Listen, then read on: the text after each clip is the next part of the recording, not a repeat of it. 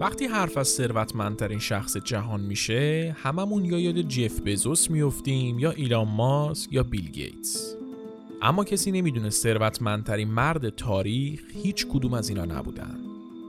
ثروتمندترین مرد تاریخ کسی بود که 400 میلیارد دلار ثروت داشت و همه ثروتش رو از نفت به دست آورده بود. کسی که به تنهایی کل صنعت نفت جهان رو کنترل می‌کرد و برای سیاست جهان تصمیم می‌گرفت ولی هیچ مقام سیاسی و دولتی هم نداشت. کسی که هنوزم که هنوزه از اسمش به عنوان نماد ثروت استفاده میشه. پادشاه بیتاج و تخت جهان جان دی راکفلر. سلام. به قسمت سی و دوم چیزکست خوش اومدین. تو این پادکست من ارشیا عطاری برای شما از تاریخ چیزها میگم. چیزایی که زمانی استفاده نمی کردیم امروز استفاده می کنیم و شاید در آینده هم ازشون استفاده بکنیم.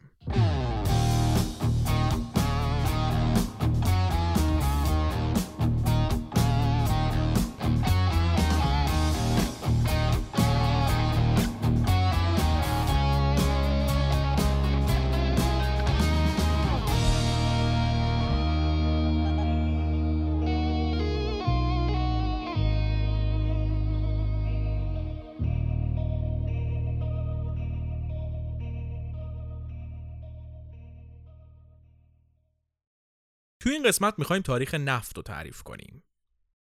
هر چیزی که در اطراف ما وجود داره، هر اتفاقی که در دنیا میفته مربوط به نفته. هر چیزی. شاید خیلی همون نفت که میشنویم صرفا یاد بنزین بیفتیم و بگیم که آره نفت خیلی مهمه. متا اهمیت نفت خیلی بالاتر از این حرفاست. نه تنها سوخت ماشینای ما از نفته بلکه هر ماده پلاستیکی که داریم از نفته کشاورزی ما یه جورایی وابسته به نفته داروسازی ما وابسته به نفته. حتی انرژی تولید خیلی از چیزهایی که خودشون هم نفتی نیستن از نفته. جدا از محصولای مختلف هر جنگی رو که می‌بینیم یه سرش نفته. هر اتفاق سیاسی یه دلیل مرتبط با نفت داره. نفت دنیای امروز ما رو شکل داده و تاریخ جهان رو ساخته. خون میلیون ها نفر واسه همین نفت ریخته شده و جنایت های عجیب غریب را افتاده به خاطرش. حالا یه چیز جالبتری که درباره این نفت هست اینه که همین نفتی که این همه اهمیت داره این همه حیاتیه تا حدود 150 سال پیش کلا یه ماده بیمصرف اضافی به درد نخور بوده که عالم و آدم از دستش ناراضی بودن. حکم آپاندیس دنیا رو داشته. ولی در عرض 150 سال جوری با زندگی بشر گیره خورده که شده اینی که می‌بینیم. توی این قسمت می‌خوایم کلا بگیم چی شد که اینطوری شد. چی شد که نفت شد اینی که الان هست؟ چه سیاست و بازی های کثیفی سر نفت در اومد؟ چه آدمایی سر نفت میلیاردر شدن و خون چه آدمایی رو تو شیشه کردن؟ خلاصه که قرار از سیر تا پیاز ماجرای نفت رو تعریف کنیم. فقط حواستون باشه این قسمت ما تاریخ کلی نفت رو تا سر تأسیس اوپک تعریف می‌کنیم. با نفت ایران کاری نداریم تو این قسمت. قسمت بعدی اول تاریخ نفت ایران رو میگیم. بعدش میریم سراغ ادامه داستان نفت جهان بعد از تأسیس اوپک. این قسمت قرار درباره شکلگیری این امپراتوری نفت جهانی و ماجراهایی که ساخته حرف بزنیم. من ارشیا عطاری هستم تدوین این قسمت رو تنین خاکسا انجام داده و موسیقی تیتراژ هم کار مودی موسویه.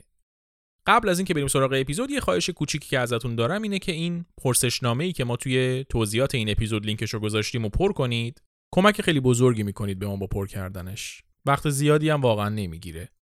بریم دیگه سراغ تاریخ نفت. ایستگاه اول غرب وحشی.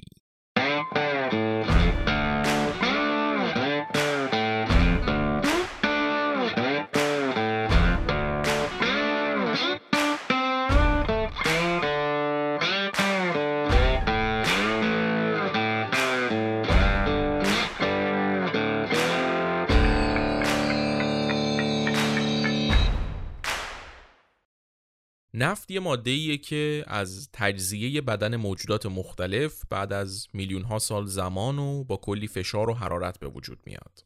واسه همین بهش میگن سوخت فسیلی هستن.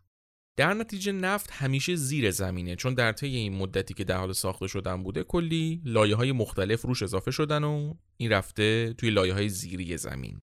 اما این نفتی که به شکل طبیعی زیر زمین هست و بهش میگن نفت خام به تنهایی قابل استفاده نیست. این باید بره تو پالایشگاه بعد توی دماهای مختلف جوشونده بشه. بعد تو هر دما یه ماده ازش خارج میشه. موادی مثل بنزین و گازوئیل و کروزین و نفتا و کلی ماده دیگه اینا هر کدوم توی یک دمای خاصی از نفت جدا میشن و جمع میشن. اما خب پالایشگاه یه سیستم مدرن دیگه. تا قبل از اون نفت همون نفت خام بود.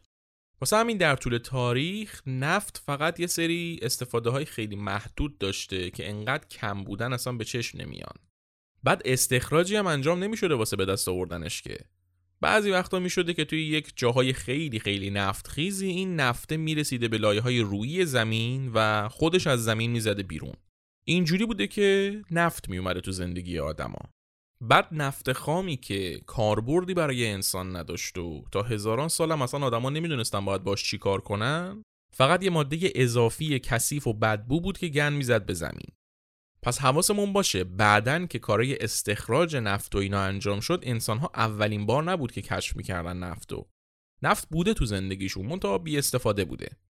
اوج استفادهش این بوده که اوایل قرن 19 یه سریا می‌گفتن داروه و روماتیسم و دندون درد و اینجور چیزا رو خوب می‌کنه در کل نفت یه ماده به در نخور بود که همون یه ذره هم که ازش اتوماتیک استخراج می‌شد رو دست مردم میموند تا قرنها وضعیت همین بود تا اینکه سال 1852 همه چی تغییر کرد.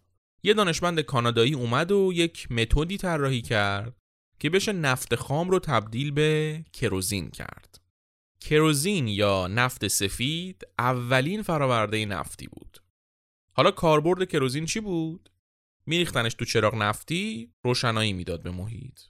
چراغ نفتی احتمالا دیدین دیگه تو خونه مادر بزرگا و خونه های قدیمی حتما یه دونه ازش پیدا میشه همیشه چراغ نفتی و کروزین برای اون زمان یک انقلاب بزرگی به حساب می اومد. تا اون موقع بعد از اینکه هوا تاریک می‌شد تنها راه برای اینکه چش چش رو ببینه این بود که شم روشن کنن. منتها چراغ نفتی که اختراع شد و با کروزین کار می‌کرد خیلی بهتر و بهینه تر بود از شم. یکم کروزین کافی بود تا یه چراغ مدتها نور بده.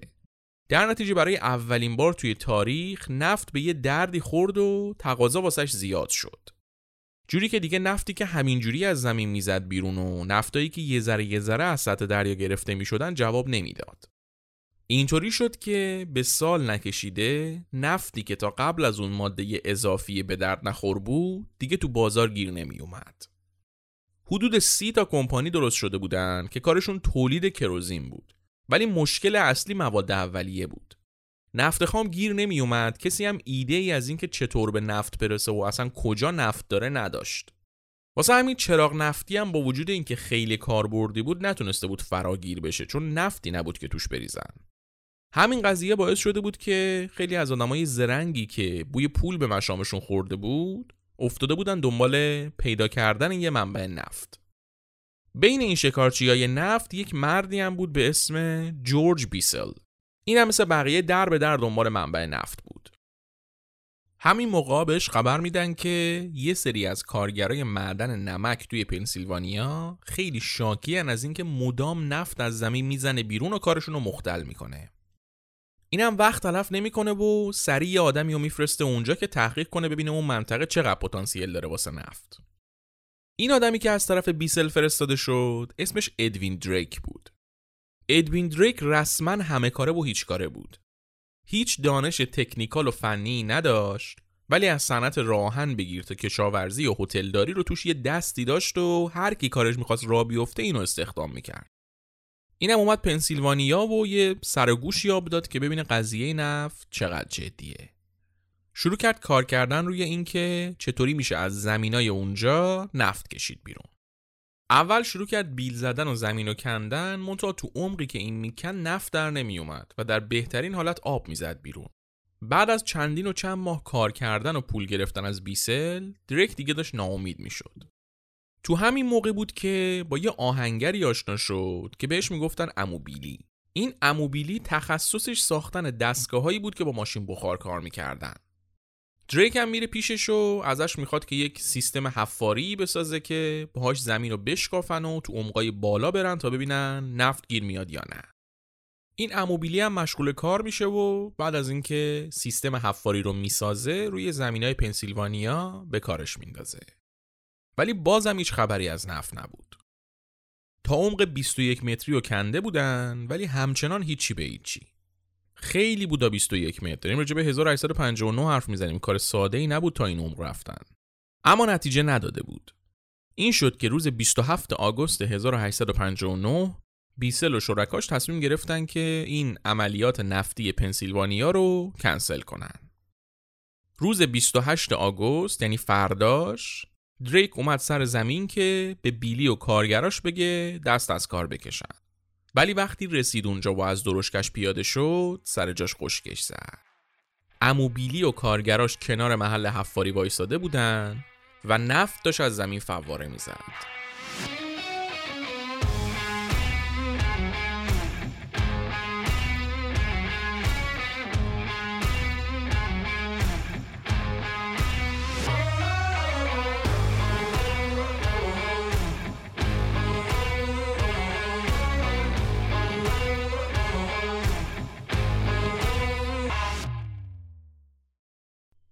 دریک تونسته بود برای اولین بار عملیات استخراج نفت رو اجرایی کنه. بالاخره متد رسیدن به نفت پیدا شده بود. حفاری. حالا می‌شد با هزینه کم و بدون احتیاج زیاد به نیروی انسانی روزانه چندین و چند بشک نفت استخراج کرد. رسما دریک حکم کسی رو داشت که اولین بار معدن طلا پیدا کرده. صنعت نفت همون روز متولد شد. به چشم به هم زدن میلیون ها نفر و صدها هزار کارخونه و اداره تو کل آمریکا و بعدش هم کل دنیا با چراغ نفتی روشن شدن. چراغ نفتی که کروزینش از همون پنسیلوانیا می اومد. درسترش اینه که بگیم از شهر پیت هول پنسیلوانیا می اومد. این استخراجا همشون توی پیت هول انجام می‌شد جایی که اول از همه نفت پیدا شده بود توش. کم کم پیت هول یک رونق عجیبی گرفت. تنها شهر تولید کننده نفت جهان بودن مسلما هر جایی رو از این رو به اون رو می‌کنه. به سال 1865 که رسیدیم دیگه هر جایی رو توی پیتول نگاه می‌کردی یه دکل نفتی زده بودن. شهری که تا قبل از اون مارمولک هم توش به زور زندگی می‌کرد حالا واسه خودش روزنامه اختصاصی داشت کلی مغازه و هتل و بانک و اداره پست داشت 15 هزار نفر جمعیت داشت داریم درباره زمانی حرف می‌زنیم که بجز شهرهای بزرگ شرق آمریکا مثل نیویورک و نیوجرسی و ویرجینیا دیگه هیچ جای دیگه ای از این امکانات نداشت. چه برسه به یه شهر کوچیک وسط برهوت. پیتول نماد یه شب پولدار شدن بود. نماد ثروت بادآورده صنعت نفت. و خب بادآورده رو بادم می‌بره. تقریبا یک سال بعد از اینکه پیتول به اوج ثروت و رونق رسید کم کم نفت شروع کرد تموم شدن. گنج قارون که نبود تموم می‌شد بالاخره دیگه. روز به روز مقدار نفت استخراجیش کمتر و کمتر شد. ثروتی که یه شبه به دست آورده شده بود به چشم هم زدنی هم محو شد. نفت پیتول که تموم شد دورش به سر اومد. به سال نکشید که همه رفتن و پیتول تبدیل شد به یه شهر خالی از سکنه. کسی باورش نمی‌شد که این برهوتی که به نظر می اومد فقط شبه توش زندگی می‌کنه تا چند ماه قبلش ثروتمندترین شهر کل پنسیلوانیا بود. زمینی که تا چند ماه قبلش دو میلیون دلار قیمت داشت حالا با قیمت چهار دلار هیچکس حاضر نبود بخرتش. هنوزم که هنوزه پیتول خالی از سکن است گوست تاون بهش میگن. پیتول اولین نماد ثروت نفتی بود.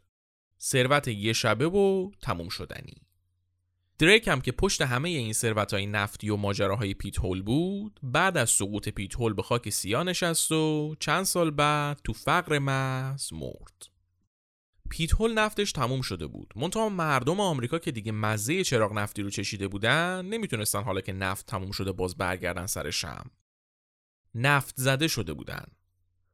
این شد که دوباره همه به تکاپو افتادن که این business اکتشاف و استخراج نفت رو دستشون بگیرن. از هر جای آمریکا آدما افتاده بودن دنبال زمینای نفخیز. بین این آدمایی که دنبال نفت بودن یه جوون کم سن و سالی هم بود که شاید تنها کسی بود که از ماجرای پیت هول درس گرفت. با خودش فکر کرد business اکتشاف و استخراج نفت یه چیز گذراست. نفت اون منطقه تموم شه کار اون business هم ساخته است. این شد که تصمیم گرفت بره سراغ یه business دیگه که کسی خیلی حواسش بهش نبود. پالایش نفت. حالا اسم این بچه زرنگ چی بود؟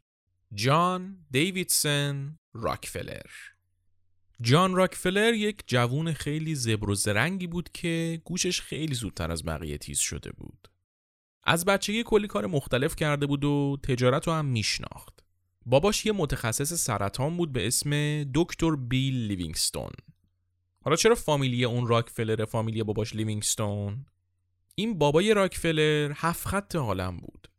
نه دکتر بود، نه متخصص سرطان بود، نه فامیلیش لیوینگستون بود. کلاهبرداری از سر و روش میبارید. در ظاهر یک دکتر متخصص سرطان میومد یه سری آت آشغال و قاطی می‌کرد به عنوان داروی درمان سرطان میفروخت به مردم. در رزالت و حقوق بازی نظیر نداشت. همینم بود که دوست و آشناهایی که میشناختن این آقای بیل راکفلر رو بهش می‌گفتن دویل بیل یعنی بیل اهریمنی یا مثلا بیل شیطانی حتی متد تربیت فرزندش هم بر اساس حقوق بازی بود. صبح تا شب داشت تو بازی و غیر بازی سر بچه های 7 سالش کلا میذاشت و گولشون می‌زد و یه جوری کلاشون رو بر میداشت. می‌گفت می‌خوام بچه هام هوشیار تربیت بشن. خب مرد حسابی اون بچه دیگه اعتمادی نمیمونه براش. حالا جان راکفلر هم زیر دست همین بابا بزرگ شده بود دیگه. به هفت خطی باباش نبود ولی بچه زرنگ بود. توی 18 سالگی هزار دلار از باباش قرض گرفت و باهاش یه business ی رو خرید و فروش گوشت و حبوبات و اینا انجام می‌داد. یه پول قابل قبولی تونست در بیاره تو این کارو واسه خودش کم کم یه کسی شد. همون وقتی که توی پیتهول پنسیلوانیا نفت پیدا شد و خبرش پیچید همه جا، راکفلر هم نظرش به این صنعت جلب شد. اما از چند سال قبل از اون فاجعه پیت هول راکفلر با خودش گفت که کار استخراج نفت هم دردسرش زیاده هم رقابت توش زیاده همه الان تو این کارن. بعدش هم پس فردا نفت فلان منطقه تموم بشه تکلیف چیه؟ کلا ریسک زیادی داره این کار. من بیام برم تو کار پالایش نفت. دردسر استخراجش با یکی دیگه باشه حالا از هر جا می‌خواد با هر بدبختی که می‌خواد نفت بکشه بیرون. من ازش می‌خرم به کلی محصول دیگه تبدیل می‌کنم و هر کدومم با کلی سود میفروشم. این شد که از همون اول بنا رو گذاشت به اینکه شرکتش رو تبدیل کنه به یک شرکت نفتی که کارش پالایش نفت و تولید کروزین باشه. شروع کرد کم کم مقدماتش رو حاضر کردن. خوب می‌دونست تو دنیا چه خبره. این کارش تو کلیولند بود. کلیولند با پنسیلوانیا حدود 200 کیلومتر فاصله داشت و راه ارتباطی آنچنانی بینشون نبود. یعنی اگه قرار بود پالایشگاه را بندازن واسه آوردن نفت خام از پنسیلوانیا به مشکل می‌خورد. اما راکفلر از یه انقلاب جدیدی که توی دنیا راه افتاده بود خبر داشت راه آهن راه آهن آمریکا روز به روز داشت بیشتر پیشرفت می‌کرد و دیر یا زود یه مسیری بین کلیولند و پنسیلوانیا تأسیس می‌شد. این شد که یه تیم درست حسابی از شیمیدانای خبره جمع کرد که پروسه پالایش نفت رو بهینه تر کنن. وقتی هم که راهن بین پنسیلوانیا و کلیولند تأسیس شد، رفت و یه پالایشگاه و خرید و مشغول به کار شد. شرکت راکفلر نه تنها کروزین تولید می‌کرد بلکه باقی محصولات جانبی نفت مثل نفتا و قطران و اینا رو هم دور نمیریخت و می‌داد تو بازار بلکه مشتری پیدا شه واسش. ولی اصل محصول همون کروزین بود. همون سالی که پیت هول به خاک سیاه نشست فروش کروزین کمپانی راکفلر رسید به دو میلیون دلار که میشه حدود چهل میلیون دلار امروز. برنده اصلی این دنیای نفت راکفلر بود. وقتی همه داشتن در به در دنبال منبع نفتی جدید میگشتن تا ورشکست نشن راکفلر بدون نگرانی داشت سود می‌کرد. اما هنوز واسش کافی نبود. رقیباش هم داشتن سود می‌کردن و این سود کردن رقبا تو کت راکفلر نمی‌رفت. واسه همین تصمیم گرفت تک تک رقیباش رو به زانو در بیاره. چیکار کرد؟ اومد هزینه تولید رو به شدت پایین آورد و اینطوری قیمتش هم کمتر شد. قیمتی شد که رقباش اصلا نمی‌تونستن باش رقابت کنن. حالا چطوری این کارو کرد؟ اومد هزینه های حمل و نقل رو کم کرد. کلی کشتی خرید که کروزینش رو از پالایشگاه به باقی شهرها برسونه. کلی تانکر خرید که نفت خام از منابع برسونن به پالایشگاه. حتی رفت یه جنگل خرید که با چوبش بتونه خودش بشگاه خودش رو بسازه. کلا تمامی مراحل بندی و ارسال و حمل و نقل رو آورد دست خودش.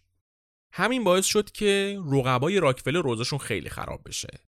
تقریبا 80 درصد بازار دست راکفلر بود و اون 20 درصد باقی مونده هم به زور داشتن نگه می داشتن کارشونو اواسط دهه 1870 بود که راکفلر شروع کرد با شرکت های راهن زد و بند کردن که هزینه انتقال محصولات کمپانی راکفلر خیلی کمتر از باقی شرکت ها در بیاد.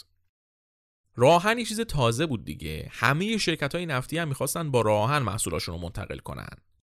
اما اونا کجا و امپراتوری راکفلر کجا؟ شرکت های راهن هم البته راه دیگه ای نداشتن. حتی خودشون هم راضی نبودن به این وضع. اینطوری بود که راکفلر می‌گفت شما نرخت فلان قده من ده درصدشو میدم می‌خوای بخوا نمی‌خوای برو با یه شرکت نفتی دیگه کار کن مشکل اینجا بود که عملا شرکت نفتی دیگه ای وجود نداشت تولیدات باقی شرکت ها به تولید یه روز راکفلر هم نمی‌رسید واسه همین شرکت های راهن واسه اینکه بازار نفت از دست ندن مجبور بودن که با نرخ راکفلر را بیان. این شد که بین راکفلر و شرکت های راهن یک قرارداد مخفی بسته شد که راکفلر به شکل ثابت نفتش رو با اونا بفرسته و اونا هم نرخ خیلی کمتر بگیرن. این قضیه دیگه رسما مشت آخر بود. رقبای راکفلر دیگه هیچ راهی واسهشون نمونده بود. یا باید شرکتشون رو به راکفلر میفروختن یا اینکه میشستن و نابود شدنشون رو تماشا می‌کردن. این شد که به سال 1880 که رسیدیم راکفلر دیگه تقریبا 95 درصد بازار نفت کل آمریکا که اون زمان بازار نفت کل جهان بود و دستش گرفته بود. 95 درصد. کمپانی راکفلر که اسمش استاندارد اویل بود عملا کل صنعت نفت دنیا رو تو دستش میچرخوند و یه مونوپولی محض توی صنعت نفت داشت. نه تنها پالایشگاه های نفت واسه راکفلر بود بلکه هر جا هر زمین نفتخیزی پیدا می‌شد اینا میخریدنش و استخراج می‌کردن نفتشو. از اون طرف حباب اقتصادی راهن هم ترکیده بود و سیستمای حمل و نقل نفت هم شده بود مال راکفلر. عملا اگرم کسی می‌خواست کار نفت بکنه در نهایت باید واسه حمل و نقل به راکفلر پول می‌داد. راکفلر صاحب کل نفت خام و کروزین دنیا و راه های انتقالشون بود. اما کم کم تو باقی جاهای دنیا واسه راکفلر رقیب پیدا شد.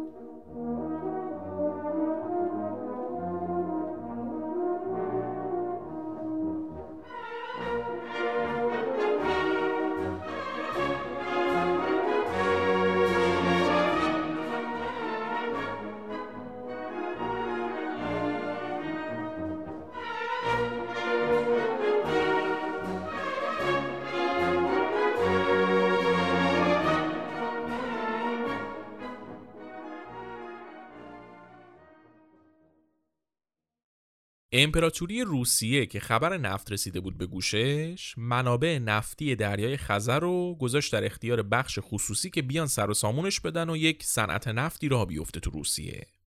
این شد که دو تا از خانواده های پرنفوذ دنیا یعنی خاندان نوبل و خاندان روتشیلد دست به یکی کردن که از این موقعیت نهایت سودو ببرن. نوبل ها رو که توی قسمت دینامیت مفصل راجبشون گفتیم.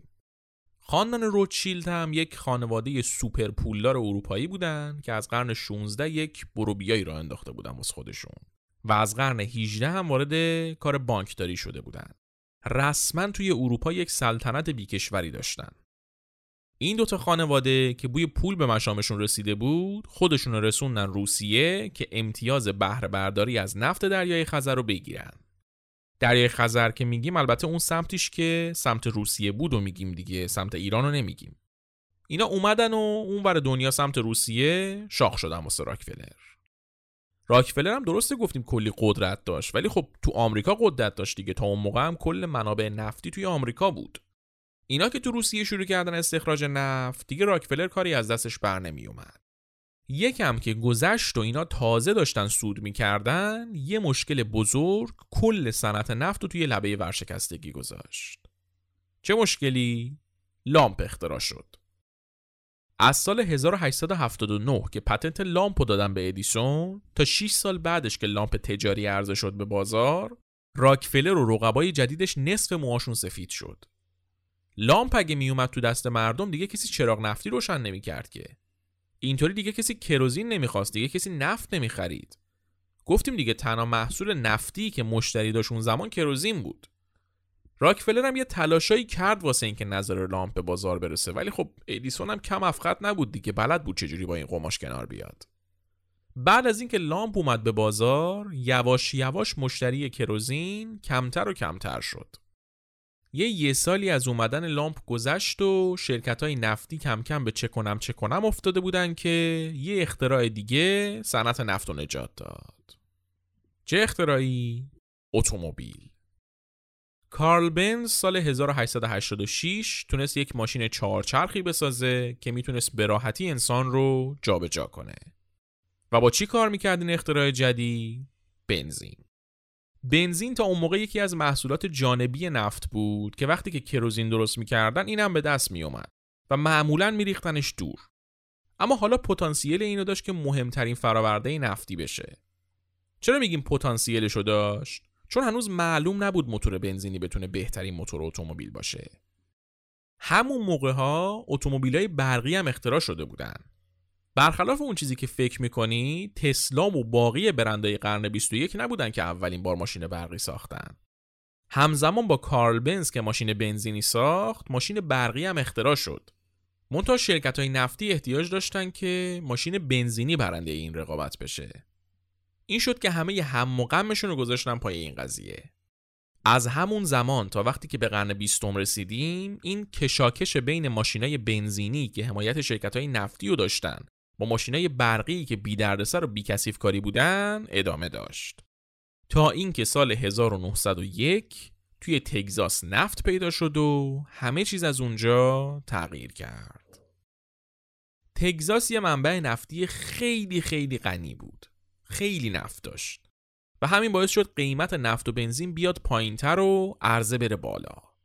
در نتیجه سوخت ماشین بنزینی خیلی ارزونتر از انرژی ماشین برقی در می اومد منتها مشت نهایی رو نفت تگزاس نزد. کمپانی فورد زد. فورد اومد برای اولین بار سیستم تولید انبوه رو طراحی کرد و توی یک کارخونه مدرن کلی اتومبیل بنزینی درست حسابی تولید کرد و داد توی بازار. تا قبل از اون اتومبیل چیز خاص و لوکس به حساب می اومد چون که سیستم تولید انبوه واسش وجود نداشت. دستی اسمبل می‌شد و به بعضی از مردم فروخته می‌شد با قیمت خیلی بالا. منتها فورد کاری کرد که روزی چند هزار تا اتومبیل تولید بشه و مردم عادی هم بتونن ماشین بخرن. و همه این ماشینا هم با چی کار می‌کرد؟ بنزین. یه جورایی ماشینی که دست اکثریت مردم بود ماشین بنزینی بود نه ماشین برقی. این شد که شرکت های نفتی دوباره برگشتن رو دو. حالا چرا شرکت های نفتی چرا راکفلر تنها نه؟ چون تو قرن بیستم دیگه راکفلر تنها قدرت نفتی نبود. از اواخر قرن 19 که اتومبیل داشت جا افتاد آمریکایی‌ها شروع کرده بودن هر جا که می‌شد و دنبال نفت گشتن. اون نفت تگزاس هم نتیجه همین بود. نفت تگزاس نه کشف راکفلر بود نه مال راکفلر. مال یکی دو نفر نبود اصلا. کلی آدم بودن که زندگیشون رو تعطیل کرده بودن راه افتاده بودن سمت تگزاس و شروع کرده بودن دنبال نفت گشتن. نفت ایالت های غربی آمریکا هر بخشیش دست یه نفر بود و کلی آدم سهم داشتن توش. فیلم خون به پا خواهد شد و اگه دیده باشین همین دوره رو نشون میده. هر کس که یه پولکی داشت و ماجراجویی دوست داشت می‌رفت تو زمین های مختلف غرب آمریکا دنبال نفت میگشت و اگه پیدا می‌کرد بلیتش برده بود. این شکارچی های نفتی تگزاس رقیبای راکفلر تو آمریکا بودن. ولی اینا مثل رقبای خارجی راکفلر قدرت نداشتن. کیا بودن رقبای خارجیش؟ یکیش همون خاندان روتشیلد بودن که گفتیم امتیاز نفت خزر را از روسیه گرفته بودن اینا از اواخر قرن 19 شروع کرده بودن به رقابت جدی با راکفلر و حتی تونستن زودتر از راکفلر بیان کانال سوئز و دستشون بگیرن و نفت و برسونن به کشورهای آسیایی از اون طرف خاندان سلطنتی هلند یک کمپانی نفتی را انداخته بودن که بتونن نفت کشورهای مستعمرهشون رو کنترل کنن.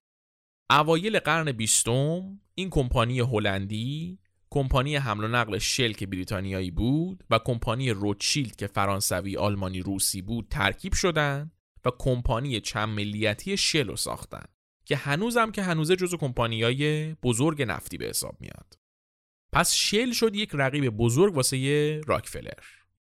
رقیب بزرگ بعدی راکفلر توی ایران قدرت گرفت. یه میلیونر انگلیسی به اسم دارسی اومد با مزفر شاه قرارداد بست و نفت ایرانو گرفت دستش. بعدا دولت بریتانیا اومد اکثر سهام این شرکت رو خرید و تبدیلش کرد به بریتیش پترولیوم یا بی پی که الان هم به همین اسم معروفه. پس تا اینجا نفت تو قرن بیستم دست کیاس؟ خاندان راکفلر تو آمریکا شل و بریتیش پترولیوم توی اروپا و ایران. البته بریتیش پترولیوم اسم فعلیشه دیگه. اون زمان بهش می‌گفتن شرکت نفت ایران و انگلیس. این شرکت های نفتی از وقتی که اتومبیل عرضه شد نونشون دوباره رفت تو روغن. بین اینا اما راکفلر همچنان جلو بود. باقی اونا کلی شریک و شرکت و دخالت دولتی داشتن. ولی استاندارد اویل دربست مال شخص راکفلر بود. در نتیجه مونوپولی که راکفلر ساخته بود اصلا قابل مقایسه نبود با باقی کمپانیا همین هم باعث شد که از همون موقع روزنامه ها شروع کنن به کوبیدن راکفلر رو محکوم کردنش. می‌گفتن این این اختاپوس همه صنعت نفت کشور رو دستش گرفته و به هیچ کس اجازه نمیده واردش بشه. خون کلی آدم رو تو شیشه کرده. با کلی صنعت مختلف لابی کرده به کلی سیاستمدار رشوه داده. بعید نیست یه سری از این جنگای اطراف اصلا زیر سر راکفلر باشه. اسمش اینه که آمریکا رئیس جمهور داره وگرنه مملکت طبق تصمیمای راکفلر داره میگرده. البته که دروغ هم نمی‌گفتن. راکفلر اونقدر قدرت داشت که هرچی بخواد اتفاق بیفته. به اشاره یه انگوش می‌تونه سرنوشت اقتصاد کل کشور رو عوض کنه. خیلی از تصمیمای سیاسی که تو قرن 19 و 20 گرفته شده بود زیر سر راکفلر بود و یه جورایی سود میرسون به راکفلر. این قدرت بی حد و مرزش خیلی توجه منفی جلب کرده بود. بعد از اینکه دولت و دادگاه عالی آمریکا دیدن دیگه نمی‌تونن جواب مردم بدن شروع کردن مدرک جمع کردن و پرونده ساختن واسه راکفلر. این شد که سال 1911 دادگاه عالی آمریکا حکم داد که چون راکفلر یه مونوپولی نفت ساخته باید کمپانی استاندارد اویل منحل بشه تو قسمت تاریخ اینترنت توضیح دادیم این سیستم ضد مونوپولی آمریکا رو یه قانونی تصویب شد سال 1890 که میومد فعالیت انحصاری و مونوپولی ساختن رو ممنوع کرد. اینا هم به استناد همون قانون حکم دادن که استاندارد اویل منحل بشه. اما نکته این بود که این حکم نه تنها به ضرر راکفلر نبود بلکه باعث شد راکفلر تبدیل بشه به ثروتمندترین مرد تمام تاریخ.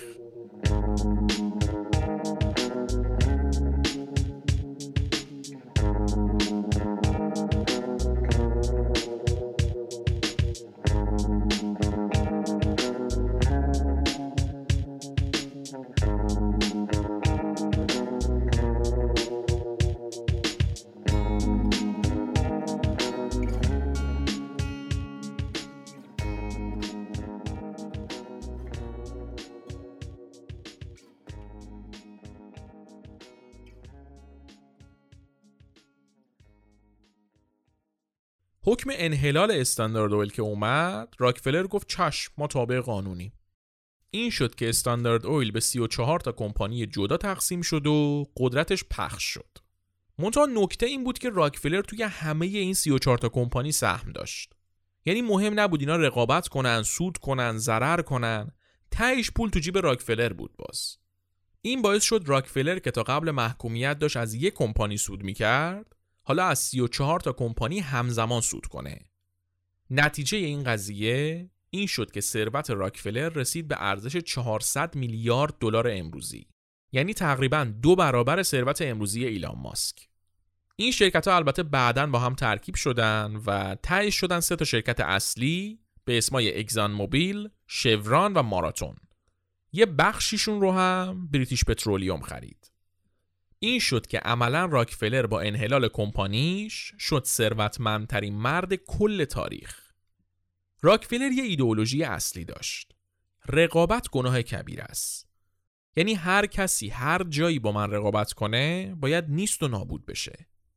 همینم باعث شده بود که راکفلر با باقی رقباش شل و روچیلد ها و نوبل ها و خاندان سلطنتی انگلیس و هلند مدام درگیر رقابت باشه. حالا تو همون قرن بیستم که اینا با همدیگه درگیر بودن یه رقیب جدید واسه نفت پیدا شد الکل از اواخر قرن 19 اتیل الکل یا همون اتانول توی بعضی از وسایل و ماشین ها و چراغ ها به عنوان سوخت استفاده می شد. ولی چون قیمتش بالا بود و انرژی کمتری نسبت به نفت می‌داد خیلی ترجیح داده نمی‌شد. تو بعضی از شهرها مثل لندن و پاریس که دسترسی مستقیم و همیشگی نداشتن به نفت و بنزین مردم از سر اجبار اتانول میریختن تو ماشیناشون. سال 1907 اثبات شد که اگر فشار به میزان کافی وارد بشه این انرژی کم اتانول به چشم نمیاد و اتانول می‌تونه جایگزین بنزین بشه. یعنی اگر موتور مناسبش طراحی بشه ماشین ها می‌تونن با اتانول کار کنن به جای بنزین. و این خیلی خیلی چیز مهمی بود. اتانول مثل نفت نبود که تموم شدنی باشه یا حتما منبع خاصی لازم داشته باشه. از هر میوه و سبزیجاتی می‌شد اتانول گرفت. اصلا دیگه احتیاجی به شرکت های نفتی نبود مونوپولی به وجود نمی اومد هر کس می‌تونست تو خونه خودش اتانول بسازه و سوخت کم هزینه و کم دردسر داشته باشه. یعنی مردم خودشون می‌تونستن سوخت خودشون رو هر وقت خواستن هر جا خواستن تولید کنن. یکی از اولین حامیای استفاده از اتانول خود هنری فورد بود. فورد اصلا اومد یکی از ماشیناش مدل تی رو یه جوری طراحی کرد که بشه هم بنزین ریختوش و هم اتانول. همین موقع کشاورزای آمریکایی که متوجه این فرصت شده بودن شروع کردن با دولت مذاکره کردن که مالیات الکل رو برداره. گفتیم دیگه اتانول رو از میوه ها و سبزیجات می‌گرفتن و مهمترین محصول کشاورزی آمریکا هم ذرت بود که کلی می‌تونست اتانول بده. کشاورزا هم اومده بودن که این مالیات الکل رو کم بکنن. تو دوران جنگ داخلی دولت آمریکا اومده بود روی الکل یه مالیاتی گذاشته بود که هزینه های جنگ رو باهاش بده. بعد که جنگ تموم شده بود این مالیات هم سر جاش مونده بود کسی برش نداشته بود. بعد از اینکه کشاورزا اومدن و درخواست دادن واسه برداشتن این مالیاته تدی روزولت رئیس جمهور وقت آمریکا که خیلی هم دل خوشی از راکفلر و قلدریاش نداشت موافقت کرد و مالیات الکل برداشته شد. این شد که قیمت اتانول از بنزین کمتر شد و چیزی نمونده بود که شرکت های نفتی با سر بخورن زمین. اما باز یه اتفاق دیگه نجاتشون داد. تو همون سالا جنبش های ضد مشروبات الکلی راه افتاده بود و مدام در حال راهپیمایی کردن و مقاله دادن بودن طرفداراشون. راکفلر و رفیقاش هم که دیدن سفره پهنه رگ انسان دوستی و اهمیت به سلامتشون باد کرد و اومدن چندین میلیون دلار پول ریختن توی این کمپینای ضد نوشیدنی های الکلی. و نتیجه کلی تبلیغات و راهپیمایی و کمپین و پول خرج کردن راکفلر شد قانون ممنوعیت مشروبات الکلی دهه 1920 این قانون البته به تنهایی تولید و فروش اتانول رو ممنوع نمی‌کرد چون مشروب نبود اتانول. منتها تولید کننده های اتانول رو مجبور می‌کرد که توی اتانولشون یه چیزی بریزن که قابل خوردن نشه. حالا دولت دستور داد چی بریزن تو اتانول که قابل خوردن نشه؟ بنزین. اینطوری نه تنها شرکت های نفتی مستقیم سود می‌کردن بلکه دیگه اتانول هم قابل سوزوندن تو موتور ماشین نمی‌شد و دیگه رقیب حساب نمی‌شد واسه بنزین. بعد از حذف اتانول نوبت حذف یه رقیب دیگه بود. آمریکا توی دوران بعد از جنگ جهانی اول خیابوناش پر بود از خطای تراموا و ترنای شهری که با برق کار می‌کردن. اتوبوس به اون شکل وجود نداشت توش. اوایل دهه چهل میلادی شرکت جنرال موتورز و استاندارد اویل کالیفرنیا اومدن کل زمینایی که توش خطوط تراموا بود و خریدن و ریلای تراموا رو برداشتن و کلا تراموا رو تعطیل کردن. بعدش هم به یه چشم به هم زدن اتوبوسای جنرال موتورز که سوختشون دیزلی بود که استاندارد اویل میساخت پخش شدن تو شهر. اینطوری شد که اتوبوس شد وسیله اصلی حمل و نقل عمومی توی آمریکا. چند سال بعد البته دولت آمریکا واسه اینکه دهن مردم رو ببنده اومد جنرال موتورز رو محکوم کرد به جرم اینکه کلا سیستم حمل و نقل کشور رو ریخته به هم. حالا حکمشون چی بود؟ 5000 دلار جریمه. کلا 5000 دلار. خیلی دولت زحمت کشیده بود واقعا. بعد اوضاع از اینم خرابتر میشه. دهه پنجاه میلادی که آیزنهاور رئیس جمهور آمریکا میشه میاد رئیس اون موقع جنرال موتورزو که باعث و بانی اون افتضاح بوده رو می‌ذاره وزیر دفاع. اینم میاد و یه طرحی تصویب می‌کنه که تو آمریکا جاده سازی و اتوبان سازی انجام بشه. این میشه که در عرض چند سال دیگه همه ایالت های آمریکا با اتوبان و جاده ماشین رو به همدیگه وصل بودن و همینم باعث شد یک دورانی به وجود بیاد که ماشین روندن و ماشین داشتن بشه یک سبک زندگی. این طرح با وجود اینکه خیلی سودمند بود و باعث راحتی مردمم شد عملا کلی پولم ریخت توی جیب شرکت های خودروسازی و شرکت های نفتی. البته اینطوری هم نبوده که کل اتفاقات دنیای نفت تو آمریکا بیفته ها. خبرهای دیگه هم بوده تو دنیا. آمریکا حداقل تا دهه 50 یا خودش نفت خودش رو تولید می‌کرد یا از بقیه کشورها نفت رو می‌خرید. کاری به باقی کشورها نداشت. اما از اون ور بریتانیا برعکس. بریتانیا اولا شرکت های نفتیش دست بخش خصوصی نبود. اکثریت سهم دست حکومت بود دست خاندان سلطنتی بود. دوما خودش نفت نداشت و کارش گرفتن منابع نفتی باقی کشورها بود. اواخر قرن 19 فرمانده نیرو دریایی بریتانیا دستور داد که کشتیهای بریتانیایی که تا اون موقع از زغال سنگ استفاده می‌کردن بیان نفت و جایگزینش کنن و نفت بشه سوخت کشتی. کشتی هم واسه بریتانیا مهمترین چیز بود. از قدیم و ندیم هم اصلا انگلیسی ها دریانورد بودن تجارت دریایی می‌کردن همیشه. انگلیس نیرو دریاییش معروف بود همه جا. این شد که بریتانیا شدیدا احتیاج به نفت پیدا کرد و اومدن خیمه زدن رو نفت کشورهای خاورمیانه. اولین اقدامشون هم همون قرارداد دارسی با ایران بود که قسمت بعد مفصل میریم سراغش. حالا تو همون دوران آلمان اومده بود با عثمانی زد و بند کرده بود که یک خط آهنی از برلین به بغداد که اون موقع تو عثمانی بود بکشن و روابطشون رو گسترش بدن. ارتش آلمان بیاد ارتش عثمانی رو آموزش بده تجارت بین آلمان و عثمانی زیادتر بشه. کلا آلمان بیاد به عثمانی کمک کنه که از لحاظ اقتصادی و سیاسی وارد فضای قرن بیستم بشه. حالا این وسط بریتانیا متوجه شد که توی عراق و باقی مناطق عربی که دست عثمانیه نفت هست. با خودشون گفتن اولا آلمان که یکم خطرناک می‌زنه داره دنبال متحد میگرده که قدرت بگیره شر بشه بعدم واسمون. دوما که این مناطق پر از نفته. آلمان اگه بیاد و این خط آهن از برلین به بغداد بکشه نفت اینجا از دستمون میپره میره دست آلمان. این میشه که شرکت نفت ایران و انگلیس و خاندان روتشیلد آستیناشون رو می‌زنن بالا که وارد عمل بشن. این شرکت نفت ایران انگلیس که میگم فکر نکنید مثلا ایران نقش خاصی توش داشته. اکثریت سهم و اصل قدرت و اینا دست پادشاه بریتانیا بوده و ایران صرفا تأمین کننده نفت بوده توش. کار خاصی نمی‌کرده. حالا قسمت بعد مفصل باز میکنیمش. خلاصه اینا دست به کار میشن که دست آلمان رو از عراق قطع کنن. میرن یه شخص ارمنی بریتانیایی به اسم گالوست گلبنکیان که توی عثمانی برو بیایی هم داشته رو استخدام می‌کنن که کاری کنه بریتانیا دست بالا رو بگیره تو عثمانی نظر آلمان دستش به نفت برسه.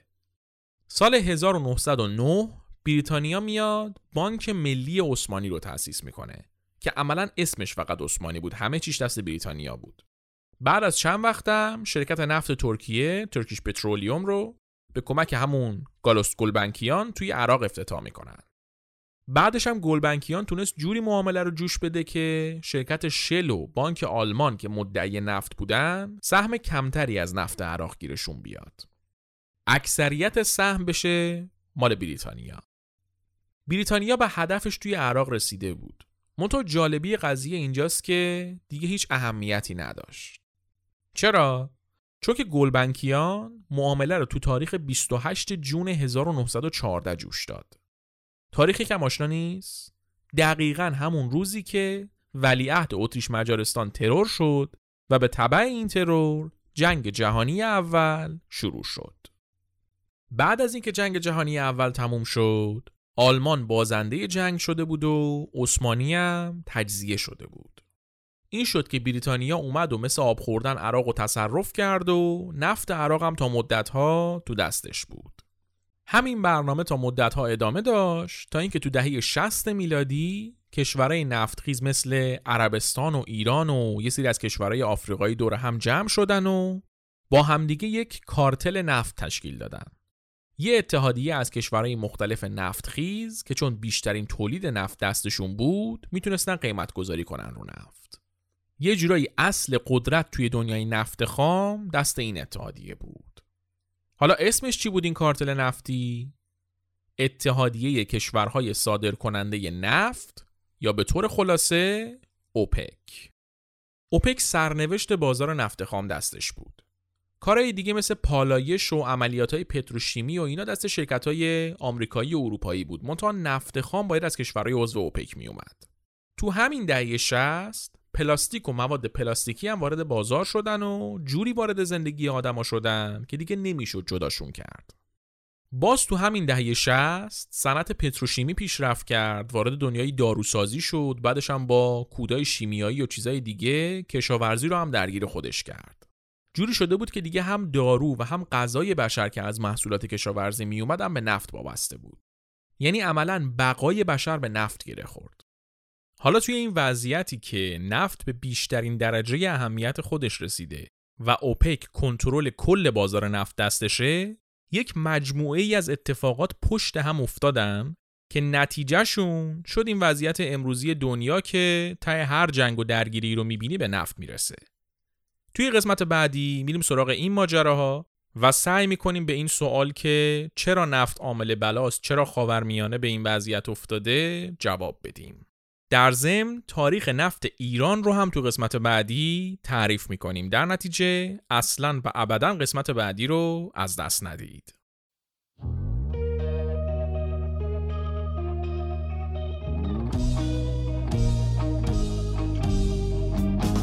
چیزی که شنیدید قسمت سی و دوم چیزکست بود. چیزکست هر دو هفته یک بار توی اپلیکیشن های پادگیر مثل Apple Podcast و Castbox و Google Podcast منتشر میشه. علاوه بر این همه قسمت های چیزکست با یک قسمت تاخیر توی کانال تلگرام چیزکست هم منتشر میشن. حتما از هر جایی که چیزکست رو میشنوید subscribe کنید تا مشترک چیزکست بشید و هر قسمتی که میاد متوجه بشید.